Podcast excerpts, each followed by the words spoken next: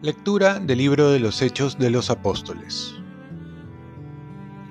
En aquellos días, el rey Agripa llegó a Cesarea con Berenice para saludar a Festo, y se entretuvieron allí bastantes días. Festo expuso al rey el caso de Pablo diciéndole, Tengo aquí un preso que ha dejado Félix cuando fui a Jerusalén. Los sumos sacerdotes y los ancianos judíos presentaron acusación contra él pidiendo su condena. Les respondí que no es costumbre romana entregar a un hombre por las buenas.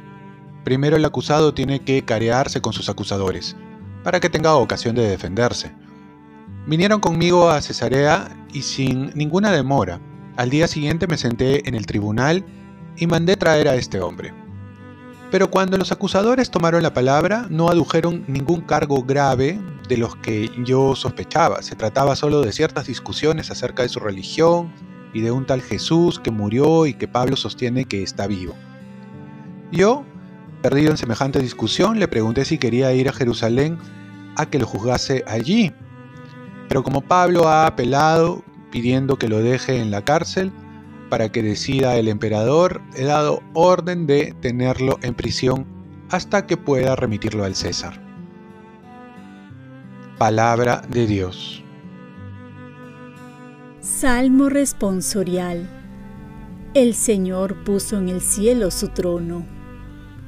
Bendice alma mía al Señor, y todo mi ser a su santo nombre.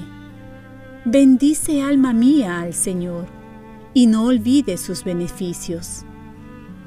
El Señor puso en el cielo su trono como se levanta el cielo sobre la tierra, se levanta su bondad sobre sus fieles. Como dista el oriente del ocaso, así aleja de nosotros nuestros delitos. El Señor puso en el cielo su trono. El Señor puso en el cielo su trono. Su soberanía gobierna el universo. Bendigan al Señor ángeles suyos poderosos ejecutores de sus órdenes. El Señor puso en el cielo su trono. Lectura del Santo Evangelio según San Juan. Habiéndose aparecido Jesús a sus discípulos, después de comer con ellos, dice a Simón Pedro, Simón, hijo de Juan, ¿me amas más que estos? Él le contestó, Sí, Señor, tú sabes que te quiero. Jesús le dice, Apacienta mis corderos. Por segunda vez le pregunta, Simón, hijo de Juan, ¿me amas?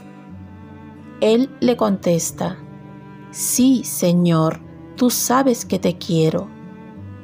Él le dice, pastorea mis ovejas. Por tercera vez le pregunta, Simón, hijo de Juan, ¿me quieres?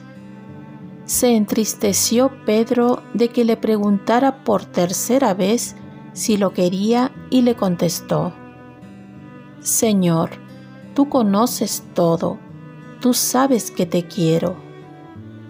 Jesús le dice, apacienta mis ovejas. Te lo aseguro, cuando eras joven, tú mismo te ceñías e ibas a donde querías, pero cuando seas viejo, extenderás las manos, otro te ceñirá y te llevará a donde no quieras. Esto lo dijo aludiendo a la muerte con que iba a glorificar a Dios. Dicho esto, añadió, Sígueme.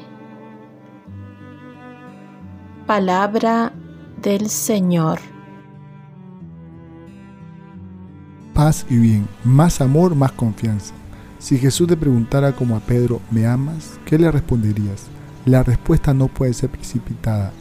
Hay que tomarse un tiempo y si la pregunta es por tres veces, quiere decir que es sumamente importante. Esta pregunta como un examen de conciencia en la que tenemos que ver interiormente si realmente lo amamos, tenemos que tener en cuenta que si lo tenemos presente, si lo vamos a conocer, si lo obedecemos, si nos asemejamos a Él en el amor. A pesar de nuestra falta de amor, Jesús nos sigue amando. Sigue confiando. Jesús quiere hacerle ver a Pedro que si lo ama, para seguir confiando, a pesar que lo había negado tres veces. Jesús tiene una misión para él y también para nosotros. Y el único requisito que pide a Pedro y a los que lo siguen es estar dispuesto a amarlo.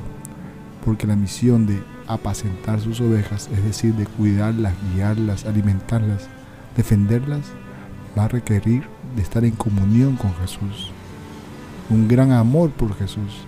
Es el amor que lo va a sostener. Así también a nosotros, que se nos ha encomendado un rebaño, también tenemos que estar unidos a Cristo y ser llevados por la caridad. No esperar tantos resultados o esperar recibir, sino dar.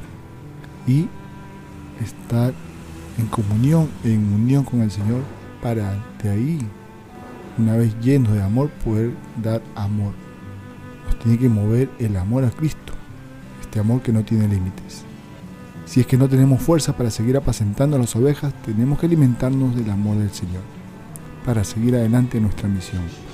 Apacentar las ovejas es también recordar a las ovejas que no son nuestras, sino que son del Señor. Y que no debemos apropiarnos. Nuestra misión es conducirlas a Jesús, no a nuestros intereses, que conozcan al verdadero pastor que es Jesús. Oremos. Virgen María, ayúdame a apacentar las ovejas que Dios nos ha dado a nuestro cargo. Ofrezcamos nuestro día. Dios Padre nuestro, yo te ofrezco toda mi jornada en unión con el corazón de tu Hijo Jesucristo, que sigue ofreciéndose a ti en Eucaristía para la salvación del mundo. Que el Espíritu Santo sea mi guía y mi fuerza en este día para ser testigo de tu amor. Con María, la Madre del Señor y de la Iglesia, te pido por las intenciones del Papa con San José Obrero te encomiendo mi trabajo y mis actividades de hoy para que se haga en mí tu voluntad. Y la bendición de Dios Todopoderoso, Padre, Hijo y Espíritu Santo descienda sobre ti. Cuenta con mis oraciones que yo cuento con las tuyas y que tengas un santo día.